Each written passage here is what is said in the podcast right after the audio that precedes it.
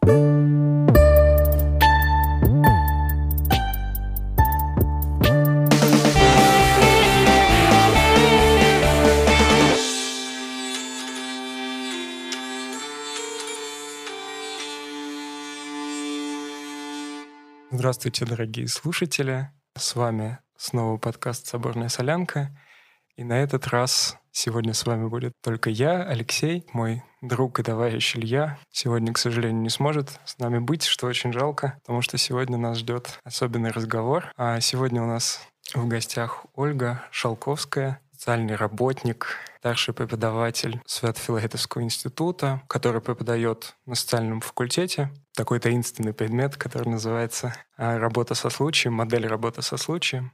Для меня большая радость, что мы а, сегодня можем поговорить. Много вопросов. Но, наверное, первый вопрос. Кто такой социальный работник? Да, хороший вопрос. В нашей стране социальной работы не существовало исторически, и она возникла очень внезапно в 91 году. Э, профессия социальной работы, она появилась в квалификационном справочнике профессии. До этого не было. Если другие страны, они шли к этому медленно, ну, как бы логично, то у нас в Советском Союзе не было социальной работы, потому что не было индивидуального видения человека. И потом вдруг резко она появилась. Поэтому никаких исторических предпосылок к этому не было, и это явилось причиной того, что социальная работа у нас э, во-первых, действительно какая-то такая таинственная область деятельности. Ей уже 30 лет, но она, можно сказать, очень в таком неразвитом состоянии, то есть она только развивается. И поэтому я преподаю э, социальную работу. То есть э, люди не очень понимают, что такое социальная работа, а я это преподаю. Вот. В такой ситуации я нахожусь. Что такое э, мой предмет? Модель работы со случаем. В центре социальной работы стоит человек в его индивидуальности. Вот это важно. Это то, чего не было в Советском Союзе. Не было э, понимания о потребностях конкретного человека. Там мыслили классами и массами. Всем было поровну. Как сказала на одной конференции одна исследовательница, когда сказали, что у всех все было одинаково, она поправила, она сказала, у всех одинаково ничего не было. Поэтому мой предмет про, про то, как работать с конкретным жизненной ситуацией человека. Это, во-первых. Во-вторых, э, моя более широкая задача э, вообще, э, чтобы в нашей стране появился институт профессиональной социальной работы. И в данном случае я понимаю ее не просто как помощь конкретному человеку, но также и работа по изменению общества. Но социальная работа, получается, это все-таки она направлена на тех, кому э, нужна помощь. Это традиционно какие-то да. э, группы. Она как бы не соприкасается с людьми, скажем, обычными, да, вот, э, ну, которые не относятся к таким группам социальной помощи, да? есть... Ну, прежде всего, конечно, да, она про социально незащищенные группы общества, да. Вам для того, чтобы заниматься социальной работой, ну, для того, чтобы помогать людям, да, в, какой, в каком-то смысле нужно было понимать. А ш, что понимать? Вот если так сформулировать, какое понимание вам помогает помогать? Это очень хороший вопрос. Во-первых, надо понимать что-то про человека.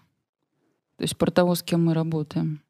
Ну, а это можно понимать бесконечно. Надо понимать, в принципе, задачи социальной работы, то есть рамку, да, рамку, в которой ты существуешь профессионально. И этой рамки у нас не было в стране. Но на самом деле она создается в практике. Я, ну, только сейчас я более-менее примерно нащупала и, кстати, это мне помогла одна книга «Пинкус и Минах». Она вообще классическая книга.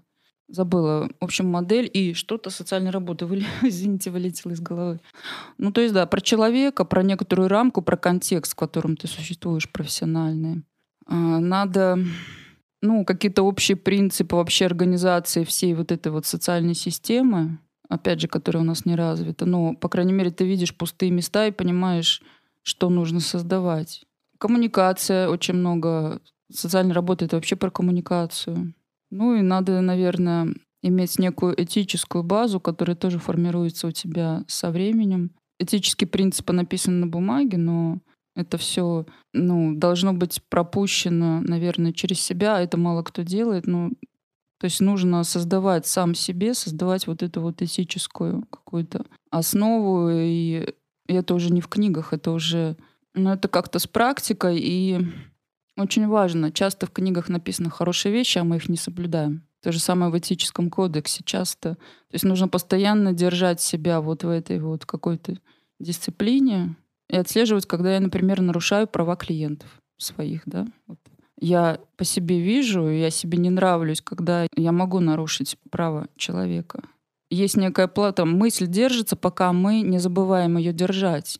То есть нужно держать эту мысль как-то и ну вот некую планку задать себе и держать и стараться к ней, ну, ей соответствовать, подтягиваться под нее, что сложно достаточно.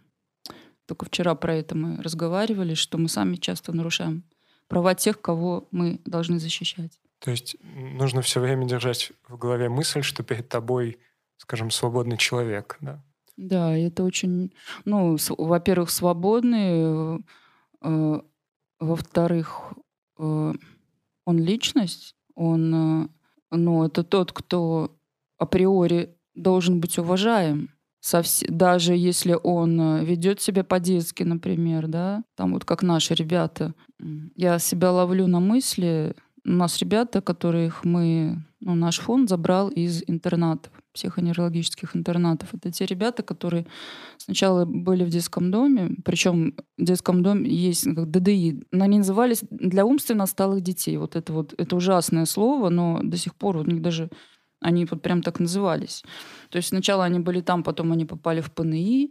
Ну, сами понимаете, угу. да, что это, во-первых, у них есть какие-то особенности когнитивные, эмоциональные, у них никогда не было родителей, прошли через эту систему жесткую. То есть это какие-то совершенно особые ребята, и, и вот сейчас мы забрали их из интерната, фонд забрал из интернатов, и вот мы сейчас с ними живем, и Хотим, чтобы они стали самостоятельными, чтобы они смогли жить вот в этой обычной жизни за стенами интернатов. И очень часто право на уважение, на отношение к ним как к взрослым людям, а, самодостаточным, а, имеющим право на принятие собственных решений, очень ну, сложно к ним так относиться. И вот всегда нужно понимать, что ну, держать как бы это себе в голове, потому что на автомате ты можешь забывать просто, да, ты на автомате как-то проще обращаться как с ребенком, например, сделать что-то там за них, да, там, тому, да, это надо держать всегда как-то в уме и рефлексировать по этому поводу. Буквально сегодня недавно извинилась перед парнем, у которого я куратор, за то, что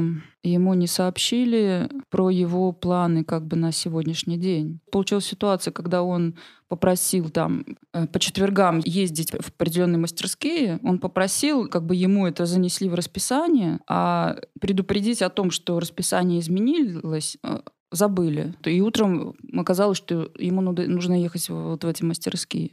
Он, конечно, был рад, потому что он хотел, ну, глобально он хотел, но просто его не предупредили про конкретный сегодняшний четверг. Но, тем не менее, я извинилась перед ним, сказала, что извини, что мы тебя не предупредили. Потому что, ну, это норма предупредить, да, человека. Ну, просто, наверное, ну, как-то забыли или что. Но, тем не менее, это про уважение. Потому что у него в четверг был обычный выходной, а утром он встал, и, значит, ему сообщили, что сегодня в четверг ты едешь в мастерскую. За это я извинилась, за mm-hmm. то, что мы распорядились его временем, не спросясь у него.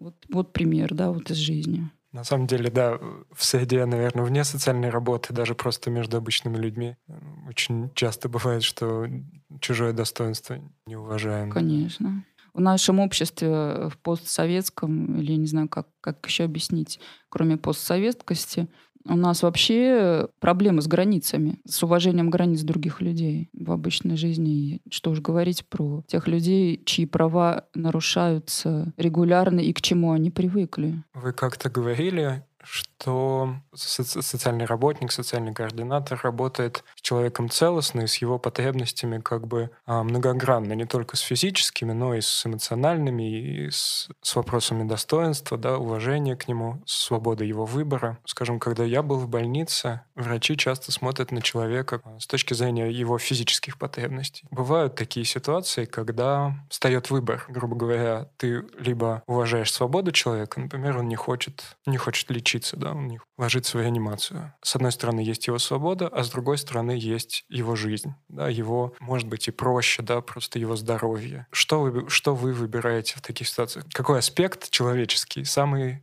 важный. Понимаете, что это же риторический вопрос. То есть это вопрос, на которого нет ответа. Это же нету некоторого среднего человека в средней некоторой ситуации. А есть какой-то ну, конкретный человек в какой-то ситуации, и тогда ты уже смотришь на его обстоятельства. Но тут важная вещь про то, что ты должен взять на себя ответственность за этот выбор. Это во-первых. Во-вторых, не надо забывать, что, ну да, что действительно и этот человек, он же сам тоже, он дееспособный, да, в любом случае. Если там не брать случаи, когда человек не понимает, вообще не осознает свои действия, да, тогда понятно, что за него решают. Если доводить это размышление до абсолюта, в какой-то момент я останавливаюсь перед волей другого человека. То есть я понимаю, что моя ответственность высказать свой взгляд на ситуацию. Я вот, кстати, не сталкивалась э, с ситуациями, когда стоит вопрос о жизни человека, я еще не сталкивалась. Поэтому я не знаю, как бы я повела себя. Но, наверное, если стоит вопрос о жизни и смерти, я бы все-таки ну, спасала жизнь, и тогда бы я уже, наверное, наплевала бы, извините за грубое слово, на, на ну, на какие-то другие соображения. То есть спасение жизни, оно первично для меня было бы, наверное. Но это я сейчас так думаю. Вот. Но вот как какие-то другие случаи, в конечном итоге я останавливаюсь. Да, и все-таки э, воля человека, если это не касается спасения жизни, для меня все-таки в конечном итоге в большем приоритете. Вот, ну, как-то так все-таки, видимо. Хотя я сейчас, конечно, так сейчас э, говорю и сама думаю, а не нарушаю ли я сама то, что я сейчас говорю.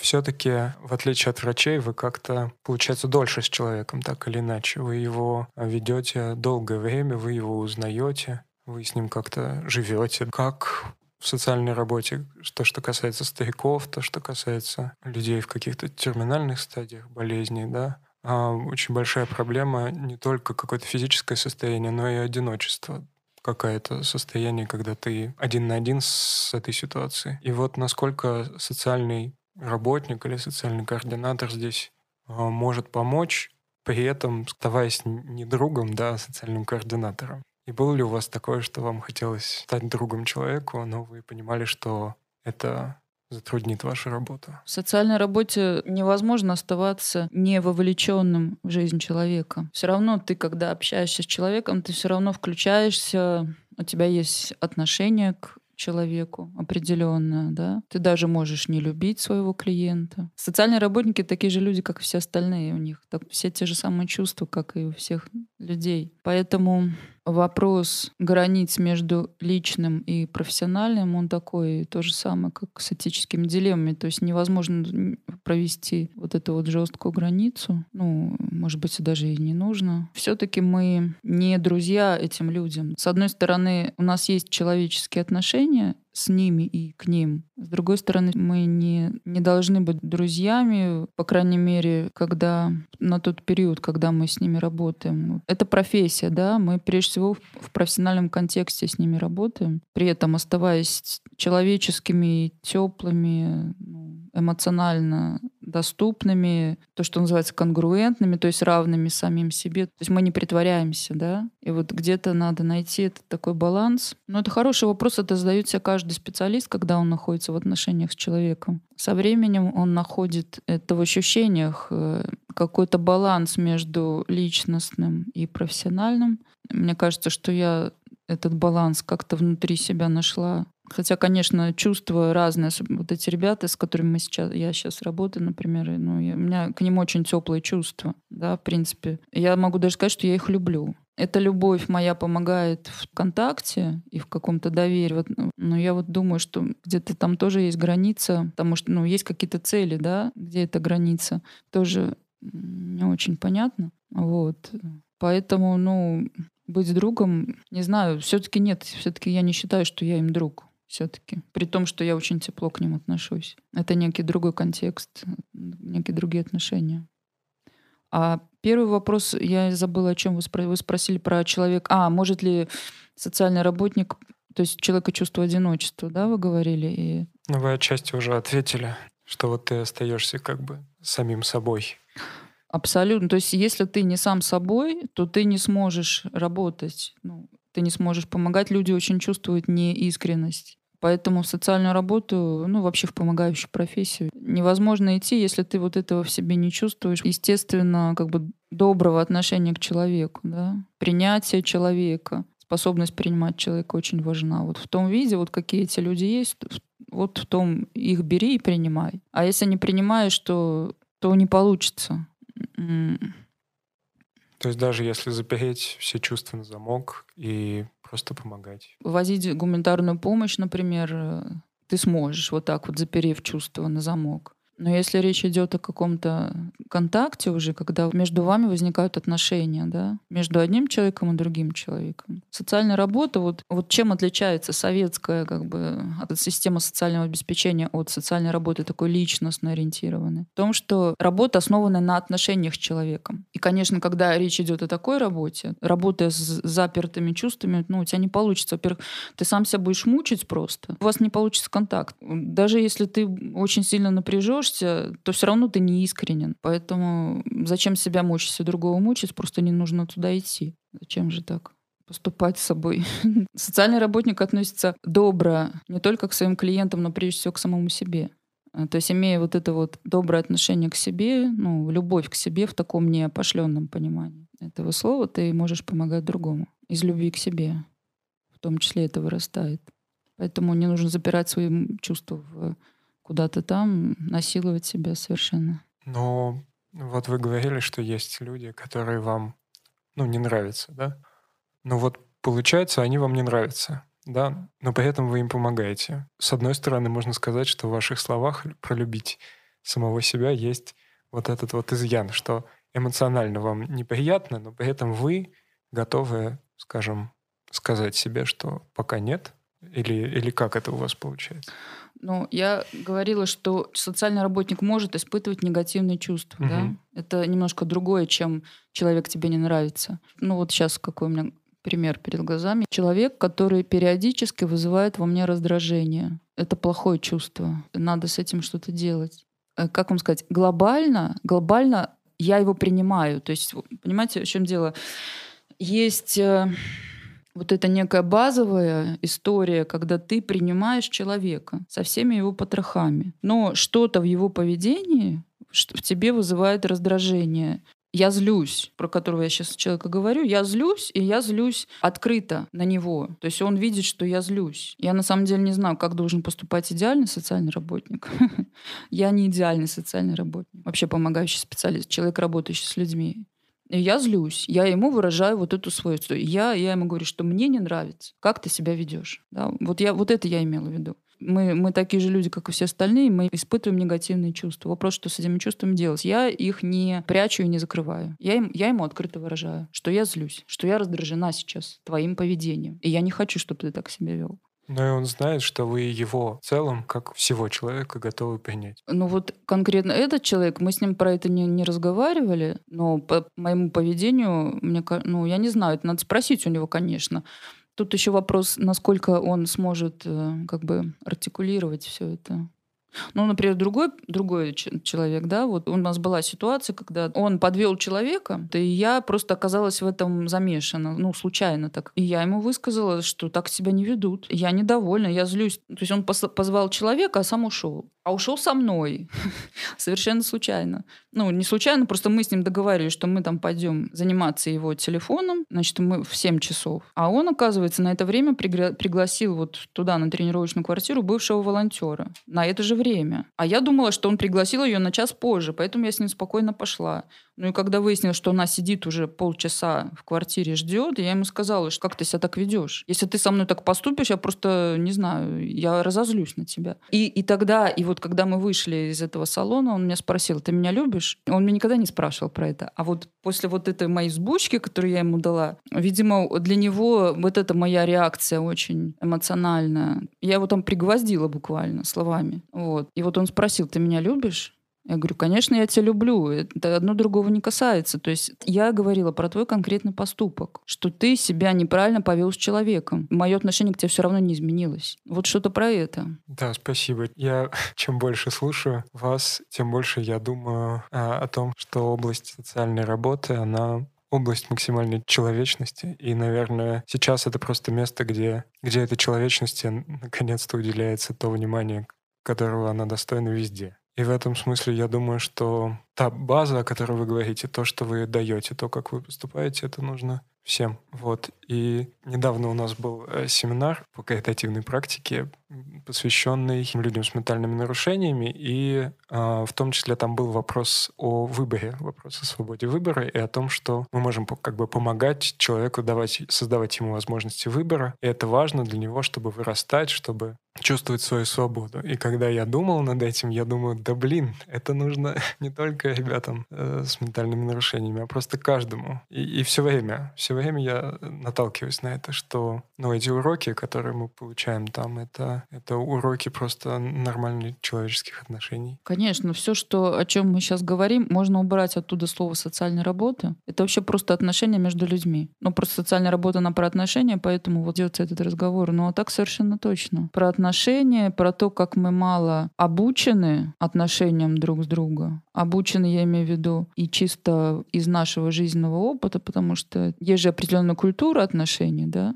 когда, например, целые поколения вырастали в семьях, где детей бьют, это одна культура уже какая-то выработалась, и новые дети рождаются и вырастают в этой культуре. Я когда общалась с иностранцами по роду, там, например, профессии своей, профессиональной деятельности, в основном, хотя не только, я совершенно точно улавливаю разницу, насколько они более э, грамотны в человеческих отношениях. Они умеют говорить о своих чувствах даже мужчины. У нас вообще не свойственно, в нашей культуре нет, чтобы мужчина говорил о своих чувствах. А, они гораздо более уважительны к другому. Вот это про границы, да, которые я говорила, что есть другой человек с его приватностью, с его границами. У нас сплошь и рядом идет нарушение этого. Мы слишком лезем в жизни других людей и нарушаем очень грубо.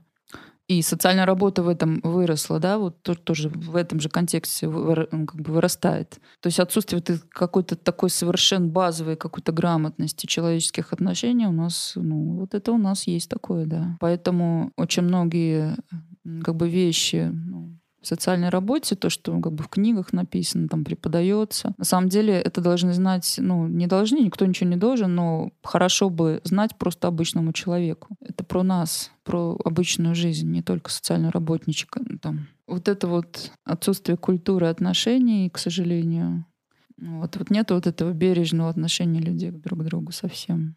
То есть как бы есть специфика, да, какая-то, ну, понятно, да. есть какие-то особенности людей с, с ментальными нарушениями, есть какая-то особенность угу. людей а пожилых. Как бы любой нормальный человек, в смысле человечный, угу. да, он может э, заниматься социальной работой, даже без каких-то, может быть, совсем специфических навыков человечный человек.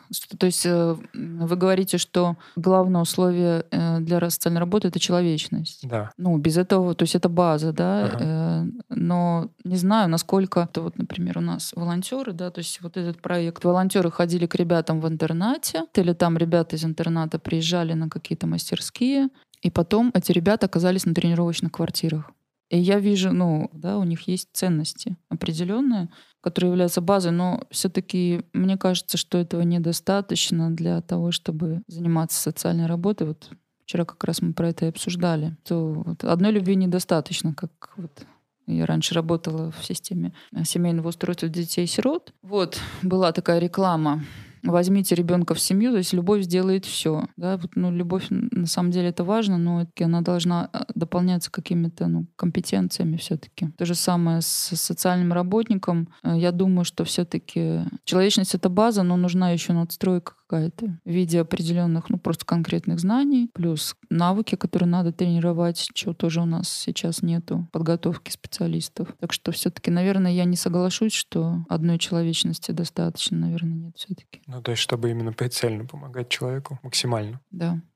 Вы можете привести пример таких компетенций, которые вот вы используете ну, условно говоря, если вы работаете с пожилыми людьми, вам нужно знать какие-то особенности их организма, ну, это, это то, как составляются программы подготовки специалистов, да, а с этим у нас сложность. Ну, вы же преподаете как раз да. программу подготовки специалистов. Да. Вот если из практики говорить, то какой я пример могу привести? Ну, хорошо. Вот этот фонд, который сейчас взял ребят из интерната, да, где я сейчас работаю, фонд «Жизненный путь», раньше он э, помогал только ребятам семейным. Сначала были дети с особенностями, с разными, да, ментальными, там, особенностями развития. Потом эти дети стали расти, расти, расти, превратились во взрослых. И в ответ на вот эту ситуацию была, был создан вот этот фонд. То есть помогать вот этим выросшим детям. И они всегда работали с ребятами семейными. И вот тут случилась пандемия, и вот этих ребят из интерната взяли на квартиру. Если там раньше жили только ребята семейные, то сейчас вот эти люди э, из интерната, э, и, и их взяли. Интересная получилась история, когда э, вдруг специалисты, которые работали с семейными ребятами, стало понятно, что они не понимают, что это за люди. Хотя оказалось, ментальные особенности, ментальные особенности. И оказалось, что это два совершенно разных направления. И вот если говорить говорить про компетенции без понимания сиротского опыта, специалисты, работающие с, мета- с людьми с ментальными нарушениями, с обычными семейными ребятами, без вот всяких вот этих деприваций. Вот у человека был постоянный взрослый, есть привязанность, он понимает, как эту привязанность формировать. С этими ребятами у них не было постоянного взрослого, у них нарушение привязанности, у них э, десятилетия жизни в системе, и без понимания специфики вот этих ребят ты не понимаешь этого человека вообще. Даже если ты прекрасный специалист по ментальным особенностям, там, прекрасный психиатр, психолог, там, педагог и так далее. Но поэтому, конечно, э, понимание, например, своего клиента, специфики своего клиента, вот в нашем случае это вот люди с сиротским опытом и опытом проживания в системе закрытых учреждений, это базовая компетенция. Поэтому нам сейчас нужен психолог, который бы хорошо ориентировался, понимал, что это за люди вот с таким вот опытом. Например, одна из компетенций, какие еще базовые компетенции можно назвать? Коммуникативные, да? Потому что наша вся, вся работа про коммуникацию, надо понимать, как входить в контакт, как вообще, например, интервью проводить, как выходить из контакта. Причем контакт не только с самим человеком, да, но также и с его семьей, а также и с огромным кругом тех э, организаций, с которыми социальный координатор общается. Это тоже надо понимать, как с ними коммуницировать. Ну, есть определенное просто понимание вообще э, схемы работы, да, там логики работы. Примерно понимаешь структуру ситуации, ты, ну, понимаешь, что зачем и как, каких элементов не хватает бывает, или там к чему вернуться и так далее. В общем, на самом деле это ну, масса, масса всего. Поэтому ваш предмет называется так широко, видимо, потому что ему нужно охватить массу компетенций. Да, и потом э, совершенно точно, что это предмет незаконченный, да, и я вообще не знаю, когда-нибудь он сможет быть законченным, в смысле у меня понимание четкое про то, как это все надо устро- устроить. Вот третий год уже существует вот эта программа, и есть, есть ориентиры, какие-то рэперные точки, точки. Но каждый раз все равно этот курс строится, то есть он в процессе. Это такой процесс, в общем. И я не знаю, будет ли когда-нибудь отлит в граните и нужно ли, может быть, и не нужно, потому что каждая группа, она разная. Я еще под группу его подстраиваю. Это такой творческий процесс. Все-таки социальная работа — это, насколько я понимаю, еще и сильных разочарований, неудач, борьбы с системой неудачной, стояние за человека, когда вы можете проиграть. Вот в таких ситуациях сложных, с которыми вы, я думаю, часто сталкиваетесь. Что является источником новой силы для вас? Что является... Хороший вопрос. Социальная работа, она действительно в ней много разочарований, связанных э, как и с э, системой, так и с тем, что в социальной работе ну, очень часто понятие о результате, э, надо очень трезво относиться вообще к понятию о результате. Отвечу на ваш вопрос, что мне дает силы?